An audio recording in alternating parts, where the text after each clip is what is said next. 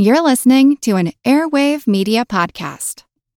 Hello, it is Ryan, and we could all use an extra bright spot in our day, couldn't we? Just to make up for things like sitting in traffic, doing the dishes, counting your steps, you know, all the mundane stuff. That is why I'm such a big fan of Chumba Casino. Chumba Casino has all your favorite social casino style games that you can play for free anytime, anywhere with daily bonuses. That should brighten your day a little. Actually, a lot. So sign up now at chumbacasino.com. That's chumbacasino.com. No purchase necessary. VGW Group. Void were prohibited by law. See terms and conditions. 18 plus.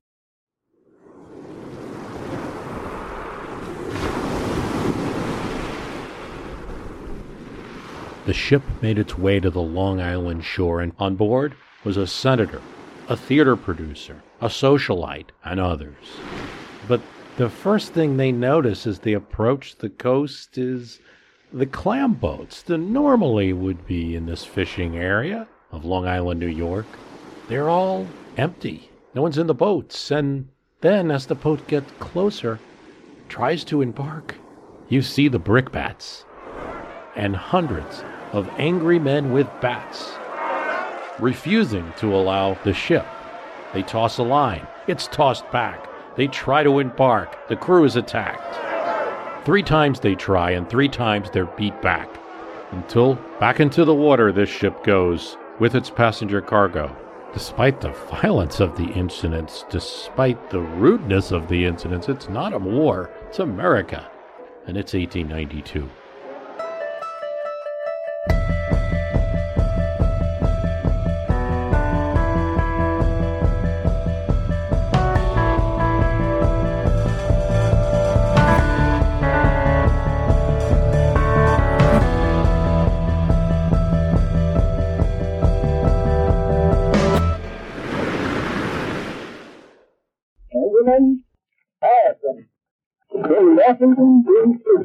The little general, they called him. Now they called him Mr. President. Benjamin Harrison was grandson of a signer of the Declaration of Independence, a hero of the Civil War, fought the Battle of Atlanta, among others, fought with General Sherman, Benjamin Harrison, was part of the Indiana regiments. He was senator from the state of Indiana and had a long time had a legal practice in Indianapolis. But also, he was a bit of a cold fish, not warm and fuzzy like those other politicians.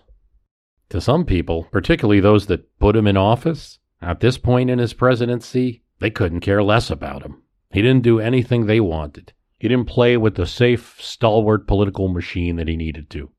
Got the position because of his family name, after many ballots in the convention. But since these people were bosses, maybe that's the kind of thing where you don't mind disappointing people.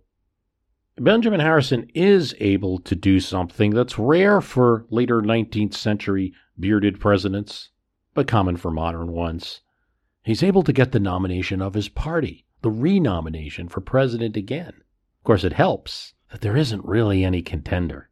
His Secretary of State, James G. Blaine, is, well, old and sick, often disappears for weeks at a time, doesn't respond always to the correspondence, subject to bouts of lumbago, misses about every other letter from an inquiring president who's himself staying on top of foreign policy for his absent Secretary of State. The bosses didn't have anybody. Little general it was.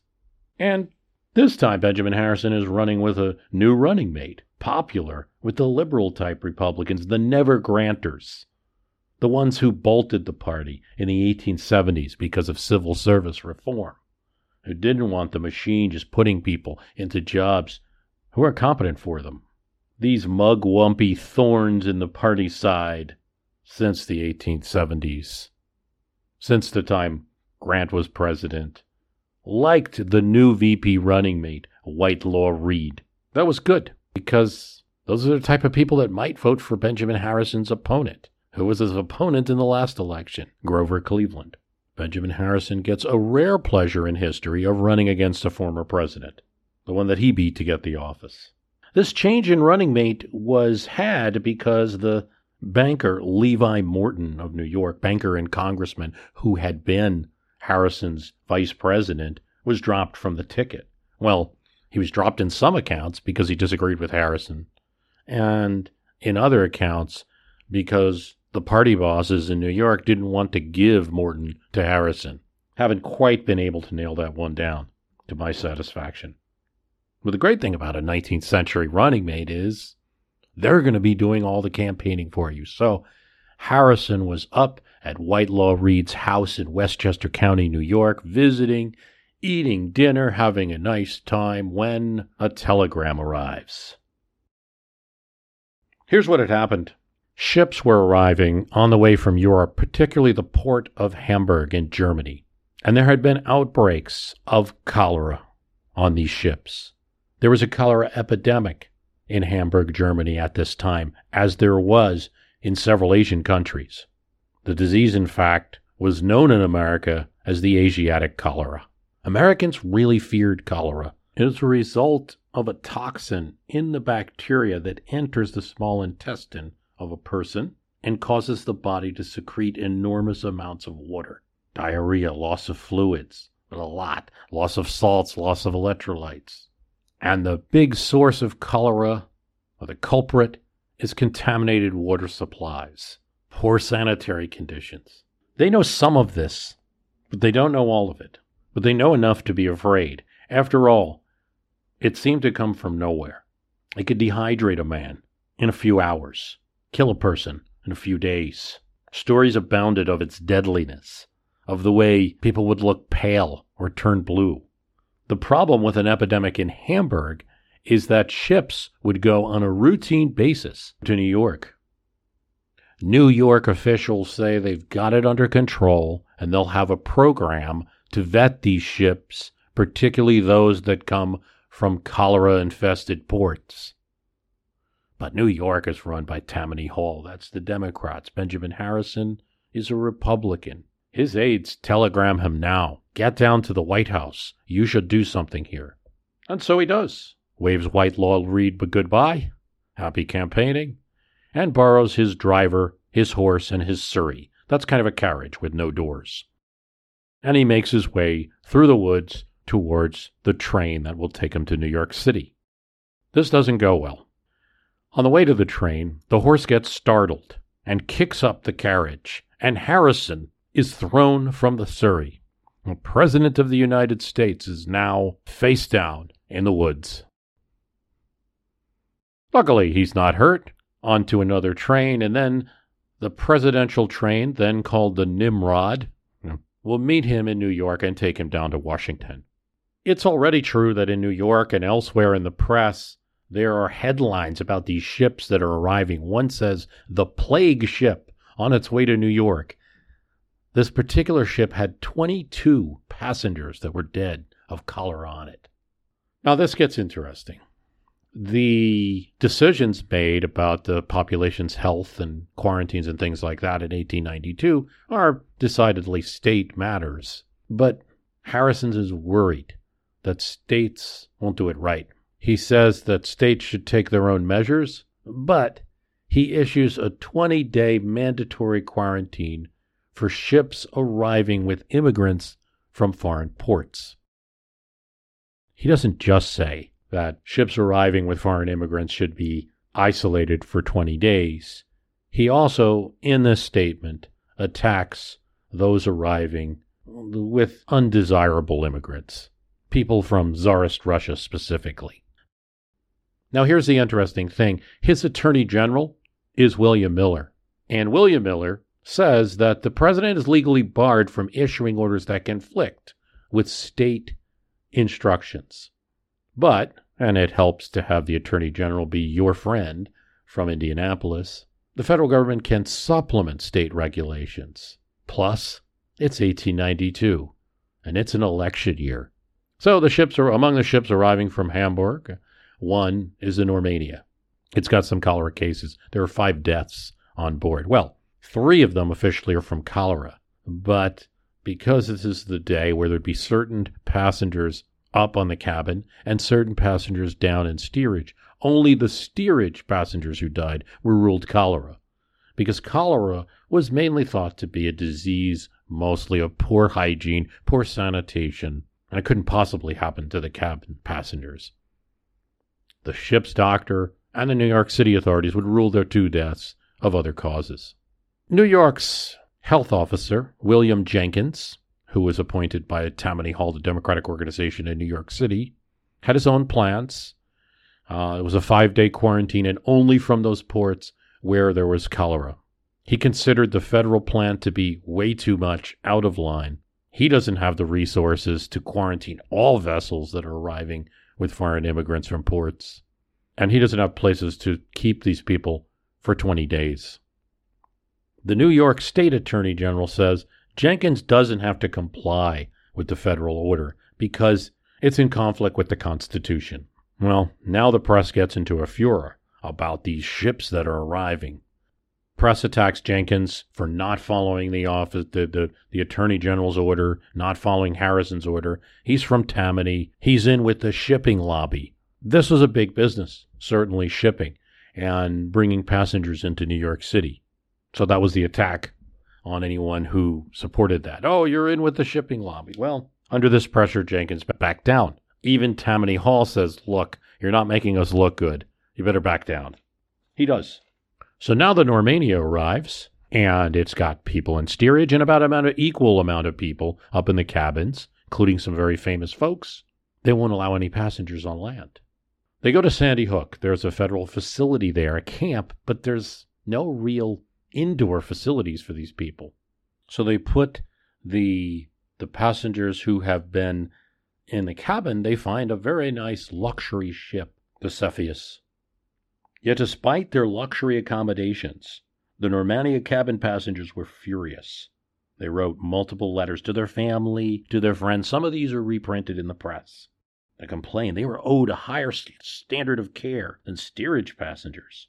There had been no cholera cases among them. One letter, S. L. Ballantyne, a woman in the cabins, complained that quarantine among the barbarous nations may mean shutting out and letting alone, but Christian America ought to put a somewhat different construction upon the word. In other words, Christian America knew more about health and better hygiene than other non Christian nations. There were some significant celebrities, or people that would have been celebrities in 1892, on board. One is a theater director, A.M. Palmer, and he claimed that the ship had not been disinfected properly and argued that the American government needed to move the cabin passengers to less risky conditions and fulfill its responsibility to protect its citizens' health. It's pretty hard for 520 healthy people, American citizens among them, among whom no sickness, either contagious or non contagious, has appeared for more than 11 days, to feel in their enforced confinement that their health and lives are committed by the government to which they owe allegiance and support, to the tender mercies of foreigners. New York Governor Flower gets an appeal from six prominent cabin passengers, including A.M. Palmer and New Jersey Senator John McPherson criticizing the government. Can it be possible that the national government, the governor, press, and people of New York will permit their fellow citizens to be penned up? The press now turns from the danger of the plague ships to the allegedly poor treatment of these cabin passengers. It's a major news story. And now both Jenkins and the federal government look bad, and Harrison tasks his Treasury Secretary Charles Foster with figuring out where to put the cabin passengers. The federal government wants a temporary camp constructed on Sandy Hook. The state government tries to put these passengers in the Surf Hotel on Fire Island, Long Island, New York, which is now up for sale. They're arguing with each other. The state of New York buys the hotel on September 10, 1892, for this purpose. Now they have to get the passengers there. In the meantime, there's more attention in the press. New York Chamber of Commerce starts a fund for the quarantine cabin passengers. Financier J.P. Morgan chartered a steamboat to lend to the state to transfer the cabin passengers to Fire Island. He gets a lot of praise for doing this. But they run into a problem, and that's in the towns of Islip and Babylon in Long Island, New York. They're not part of New York City. They're not connected to the governor, Tammany Hall, the Democrats. They're run by Republicans. They're run by local leaders, and they don't want infected people on their shores. Headlines flood the newspapers. Keep off Fire Island. As the Cepheus arrives to try to load people onto the shore, they're met by clam boat fishermen and other members of the local militia with bats and are unable to land. Then the towns get an injunction from a judge. The state and the governor think this injunction is going to get overturned anyway. They order the National Guard in to disrupt the militia and allow the people to land. Now there's uh, headlines about will the governor be in- indicted? He's defying a court order. The locals are outraged. But in the end, the injunction is lifted, and the National Guard is able to disperse the crowd and get the passengers into the Surf Hotel. Well, the result of this sad episode is that Congress wants to act. They feel that it's all been handled badly. They need legislation. And one of the proponents of, of this legislation is Senator William Eaton Chandler of New Hampshire, except that he wants to go further. He wants to reduce or ban all immigration. Um, immigration's an issue at this time, as it is. Um, Benjamin Harrison was seeing seen, at least among Republican circles, as someone who was a little softer on the issue. Uh, his secretary James Blaine had run against Chinese immigrants. Um, Benjamin Harrison hadn't done much with the issue. In fact, during the campaign, because he had been an opponent of the anti-Chinese immigration laws, all he said is, "Well, the matters are settled now." William Chandler's a big opponent of the shipping industry. He accused companies that they're fostering a filthy, disease producing environment in steerage quarters. He compares it to slavery of old. And all through January going into 1893, as Benjamin Harrison's experiencing his final months in office, Congress is debating this. With the Lucky Land slots, you can get lucky just about anywhere. This is your captain speaking. Uh, we've got clear runway and the weather's fine, but we're just going to circle up here a while and uh, get lucky. No, no, nothing like that. It's just these cash prizes add up quick. So I suggest you sit back, keep your tray table upright, and start getting lucky. Play for free at LuckyLandSlots.com. Are you feeling lucky? No purchase necessary. Void where prohibited by law. 18 plus terms and conditions apply. See website for details. Finally, what does pass is not an immigration law, but a quarantine act. That whenever it shall be shown to the satisfaction of the President that by reason of the existence of cholera or other infectious or contagious diseases in a foreign country, there is serious danger of the introduction of the same to the United States. The President shall have the power to prohibit, in whole or part, the introduction of persons and property from such countries or places as he shall designate, and for such period of time as he may deem necessary. Thus, you see, in this cholera incident of 1892, occurring as it did during an election campaign, President Benjamin Harrison took a stand that ended up having important consequences for federal versus state power in regard to quarantines. Oh, what's the matter with Harrison? He's all right. There can be no comparison. He's all right.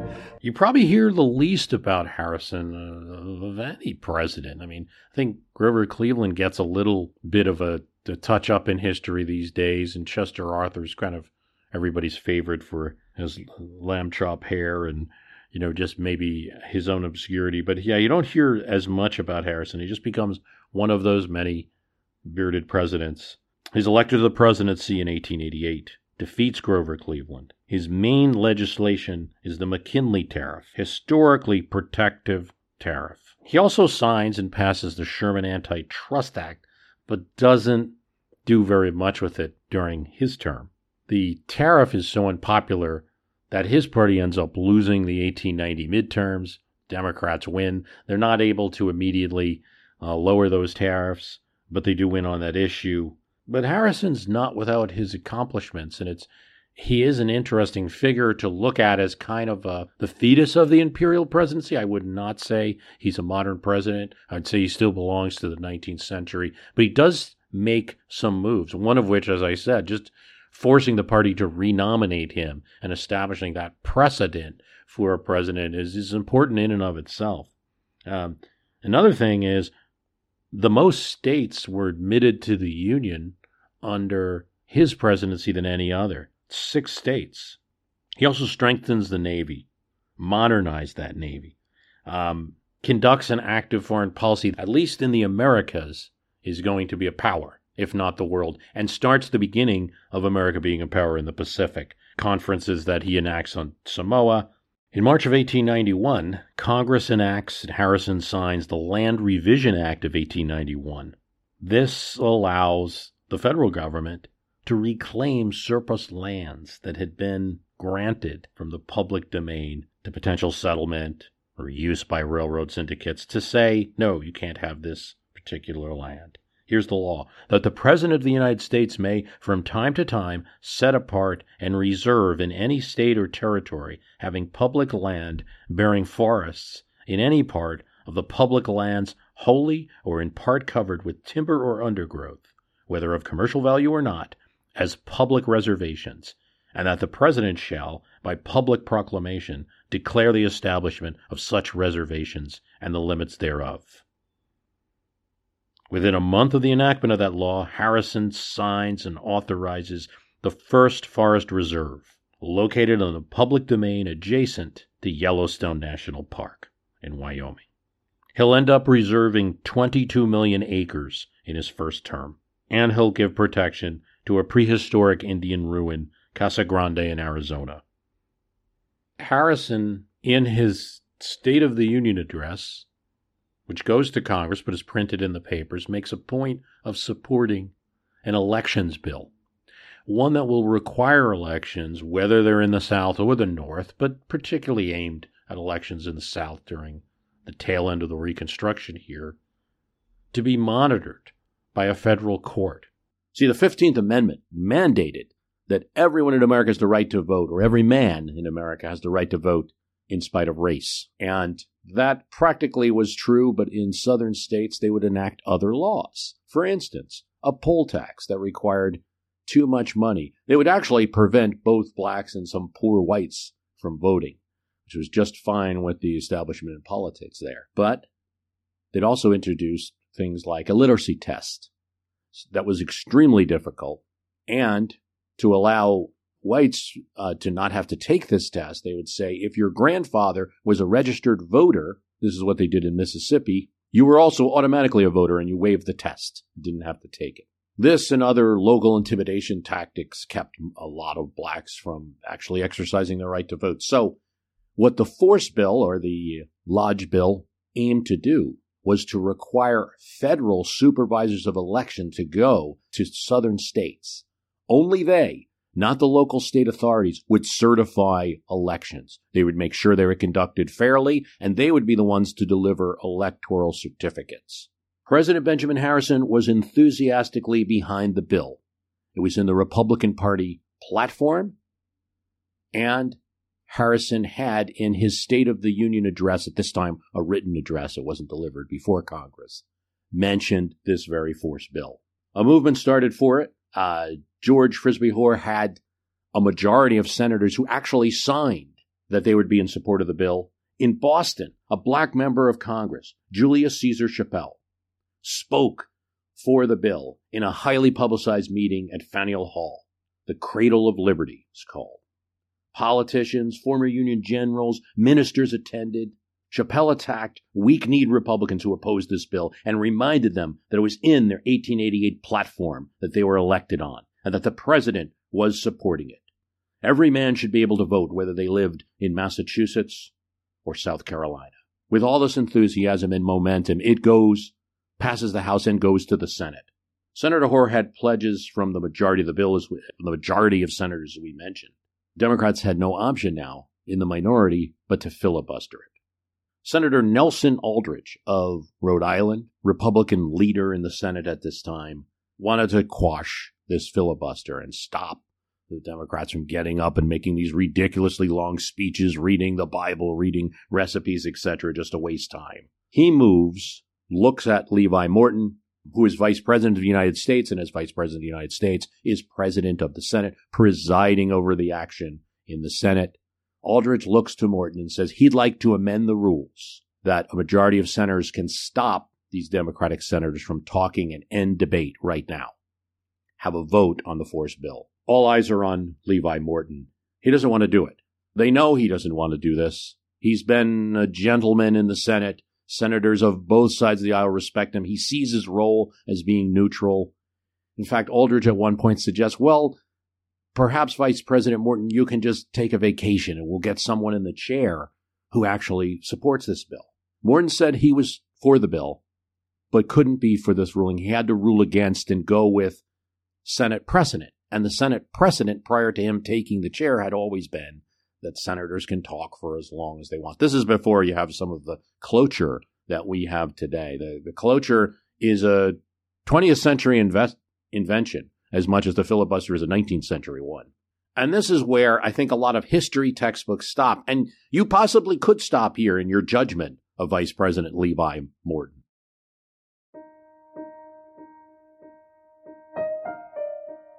But it is a little bit more complex what happens with this bill.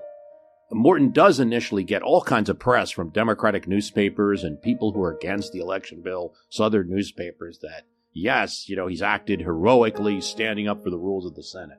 But you have to remember, the ruling of the chair couldn't be outvoted by a mere majority of senators. But debate continues as to his ruling, and now a new wrinkle appears. And that is that the Democrats side with those Republicans who support silver coinage, something that Morton's against. These are mostly Republican senators from the West. There's about six of them, and the Republicans need all of them to move forward in their majority. They maneuver with the Democrats to say, look, let's get this silver coinage bill that we've been looking to get done, done now, now that you need our votes. The GOP, they don't have the votes to stop it, and GOP, Aldrich, and others decide to pass their bill quickly and get back to the election bill. And Morton now does something where all of the press that was was against the election bill and all the Southern uh, commentators get angered by. He, as vice president, breaks a tie in a vote to bring the elections bill back to the floor of the Senate as as the thing that they're acting on. He does a little more. One of the ways that you could delay in the Senate, in addition to just making speeches and filibustering, is you could constantly uh, attack every ruling of the chair. That would waste a lot of time because you'd have to go through a vote and speeches just about that ruling. Morton actually rules that the Senate can dispose of these things by tabling it. So if you have the majority of the Senate and the minority party is trying to attack every ruling of the chair and slow down the process, you can simply table those motions to and table it really in, in, this context means indefinitely. They're never going to have time to to see the light of day. And the Senate and the Republicans in the Senate had a majority to do that. So that helped the election bill cause. He did something else. What senators were doing, you might have, we don't see as many filibusters as we used to, but if you've ever been witness to one, you'll see that the senator just has to keep speaking and speaking. These days they have to be germane to the topic. All right. That's the current filibuster rule. That was not so in the past. They could speak about a senator's privilege allowed them to speak about anything they wanted. You know, that senator was a representative of a state in the union. It would be an insult to the state of the union to not allow their senator to speak. That's the way the view went up until really World War One, uh, when these type of rules were changed. And so the senator would go on and on. And what they would do is yield the floor to another colleague who could then talk while they got a rest. Morton ruled, as the chair, that senators couldn't do that. That if they wanted to yield the floor to another senator, they needed unanimous consent from the Senate. And they weren't going to get that. Republicans weren't going to give that to them. So now that severely cut off how much the Democrats could obstruct. Now Morton is, is, is quite the enemy, uh, and they're actually calling him a, a tool of Aldrich and others. But despite these limitations, Democrats still find clever ways to at least stretch this debate out in a matter of days during January 1891's Senate session. This is a lame duck Senate, so the Republicans have to pass the bill now. One of the things that uh, Morton makes a mistake as chair, and on a routine vote, he forgets to announce the result. That means if the chair is not announcing it, it's not ending up in the Senate Journal. So Democrats, helpfully, point out that, oh, you were supposed to uh, announce this vote. Let's correct the journal. And Republicans move to table it, but by Senate rules, correction of the journal is a privileged motion. That means it cannot be tabled. So they have to continue hours of debate over this silly little journal change. This and their other obstructions is, is still wasting some time on this election bill. It's enough time overall to gain new allies. And again, these Western Republicans who are now working with Democrats, they get promised by the Democrats that if they support quashing this election bill, they'll move forward with their silver reform bill. And then other Republican senators are, pl- are pried off as well. And for them, it's different. They don't care about silver. But even Republicans that don't care about silver, they're told that if you don't support this, um, if you don't get rid of this election bill, you're going to have a terrible time getting any of your tariffs passed in the future. We're going to filibuster each one of them. One of the first Republicans to bolt from their pledge to support the elections bill is Senator Jones of Nevada, who, you know, tries to make it seem like he hadn't had an alliance with the Democrats. He wants to avoid this criticism. No, I came to an independent opinion. I'm now against this election bill. There's too much suffrage anyway, is what he says. You can imagine a senator saying that anyway. Too many people voting anyway. Um, and of course, and this is the time, 1891, he says, What if the Chinese get the vote? This is echoed by, by other uh, Western senators, this concern about Chinese laborers getting the vote as a result of this election bill. I'm Jane Perlez, longtime foreign correspondent and former Beijing bureau chief for the New York Times. I've been a foreign correspondent in lots of places Somalia, Indonesia, Pakistan, but nowhere as important to the world as China. I mean, China is not dropping anti democratic paratroopers into Montana. But of course, we did see things like the weather balloon slash spy balloon riveting the whole country for a week. This is Face Off, an eight part series in which we'll take you behind the scenes to key moments in the tumultuous US China relationship. We'll speak with a diplomat, a spy, a tech reporter, a US admiral, even Yo Yo Ma. Plus, my pal and noted China historian Rana Mitter joins the conversation. We'll look at what's driving the two nations apart and explore whether anything can help bring them back together. Face Off launches April 9th. Then James Cameron of Pennsylvania warned about losing business with the South. He's under pressure from his own state party. He's under pressure from the other senator and the boss of Pennsylvania Republican politics, Matthew Quay. Matthew Quay had helped Benjamin Harrison get elected, but he's no fan of this election bill because they feel it will disturb capital flowing to the South. Turns out that Cameron had some business interest in the South, the newspapers find out later. Republicans now don't have the votes anymore. There were recriminations. Benjamin Harrison didn't like the outcome at all. He strongly wanted a force bill. He was a former Union general. He had supported the abolition of slavery, thought slavery was reprehensible. He appointed the first black ambassador, Frederick Douglass, to the nation of Haiti. The almighty dollar obscures their vision, is what Harrison says. In doing so, Benjamin Harrison, who had fought in the Civil War, and he tries to do something in the 1890s to stem the tide of Reconstruction's passing. We always hear that, you know, no one did anything after, say, the election of 1876 when troops were removed. But that's not entirely true. Harrison does at least speak out, doesn't is not able to get the rest of the party with him. He's also not able to win re-election and loses his election in 1892. There's more to say about Benjamin Harrison, and uh, I'm featured on the Ohio versus the World podcast coming up in September. I believe that episode's going to air, where uh, Alex Hasty does a great job. I really, you know, you should be subscribing to that podcast. He's going to talk in more detail about Benjamin Harrison and some of his contributions. I'm on that podcast as well as a bunch of um, real historians. This is from Socolofsky's The Presidency of Benjamin Harrison, University of Press of Kansas series.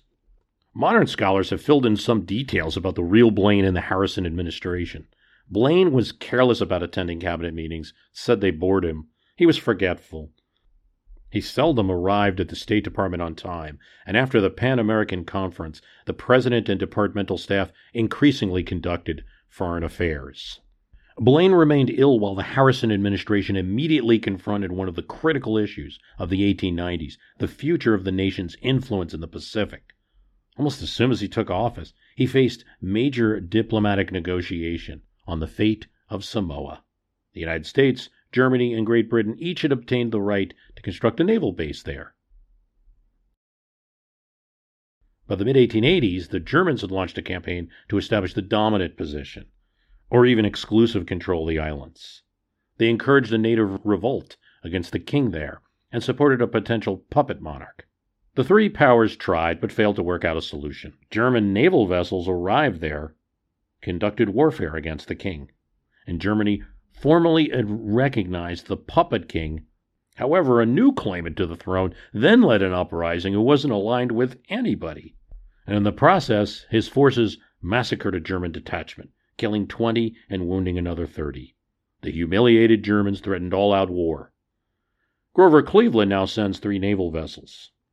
These weren't, though, modern cruisers. They were vessels of the old Navy, the flagship Trenton, the Vandalia, and the Nipsic, but they showed the flag, and they indicated they were concerned about this issue. Germany then had another conference, which then ex- that extends into the Harrison administration. It took just nine sessions for the three powers to determine the immediate future of Samoa in a massive work on relations between the. Here's what Harrison's minister to Germany said 24 hours before the treaty was signed, it looked as if half the commissioners might need to wait there six months or to go immediately with home with defeat. Harrison at the last minute made a slight concession, the only one of any kind that he made during the conference, and the result was the immediate birth of the Samoan Treaty. President resisted Germany's wish to exclude this new rebel group as a possible ruling faction unless the Germans also agreed to exclude their puppet king he refused to consider any indemnity for Germany, and he opposed possible British control of the Chief Justice of Samoa, insisting that the authority to fill the position be designated to the neutral king of Sweden and Norway. So you have all these, of course, it's very, you know, American Europeans deciding what's going to go on in this far off island, but at least Harrison's trying to have no one of those powers dominate. And that was kind of American policy at this time. The Navy is in uh, not so good shape after the Civil War. Of course, there's a big expansion um, during the Civil War, but after that, other nations have kind of got a, a, a leg up. In fact, it's interesting because during the Harrison administration, we're going to have a quarrel with Chile. And people would, might say, well, America versus Chile? I mean, and it almost comes to a war after our soldiers are treated badly. I'm going to talk a bit more about that on the Ohio versus the World podcast uh, this this month. But um, yeah, it almost uh, turns to war after our soldiers are imprisoned and beaten in a Chilean port. And why would they even have the gall to do it? Well, Chile at this time has just won a war against Peru and Bolivia. They've got nitrates, which are wanted all across the world, and very rich country at this time and they've invested in a very large navy, which actually is rivaling the United States. And they want to control part of the Pacific and this end of South America, want to be a, a pretty strong naval power. In April of 1889, there's a storm in Samoa, and three ships are lost.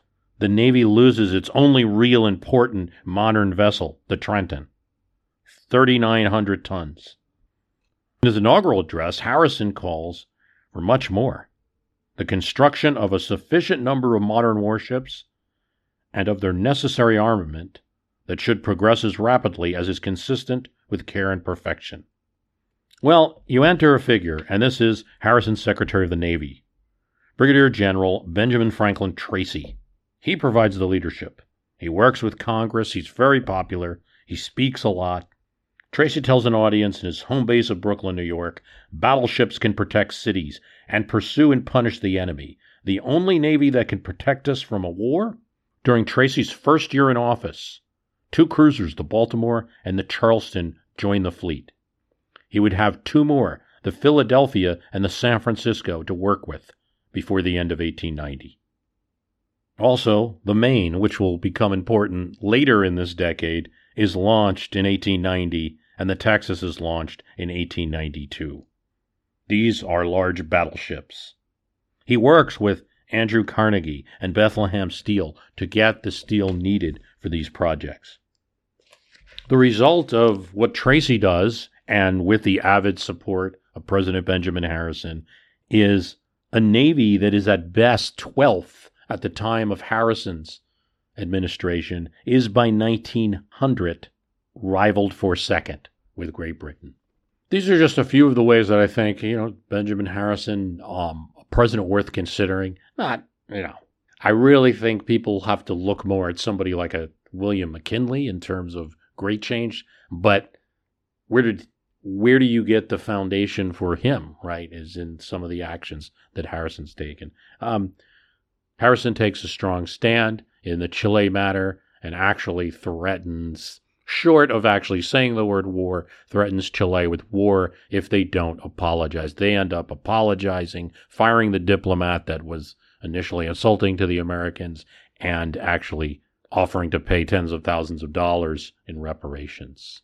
Theodore Roosevelt is delighted with the statement of uh, Benjamin Harrison. But the two didn't always get along. See, Theodore Roosevelt, a young man at this time, just 30, is uh, civil service commissioner for Benjamin Harrison. And most people didn't expect the Republicans, who are a party based on civil service, to take this matter too seriously. But right from the start, Roosevelt's very energetic, immediately actually goes to Indianapolis, the president's home state, and investigates charges against the president's home state postmaster and brings these matters to Harrison. He brings several matters of civil service violations to Harrison's attention. And first, he finds that because Harrison doesn't oppose his message, maybe he'll get somewhere, but is pretty soon disappointed as the president basically freezes him out. Roosevelt said later that the little gray man in the White House treated him with cold and hesitating disapproval. Well, thank you for listening. Stay safe. Uh, reach out. You know, I'm at Twitter at my HIST, at my HIST. Would love to hear from you. Also, we have a fans of my history can beat up your politics on Facebook. So join there. Go to the website at www.myhistorycanbeatupyourpolitics.com. Thanks for listening.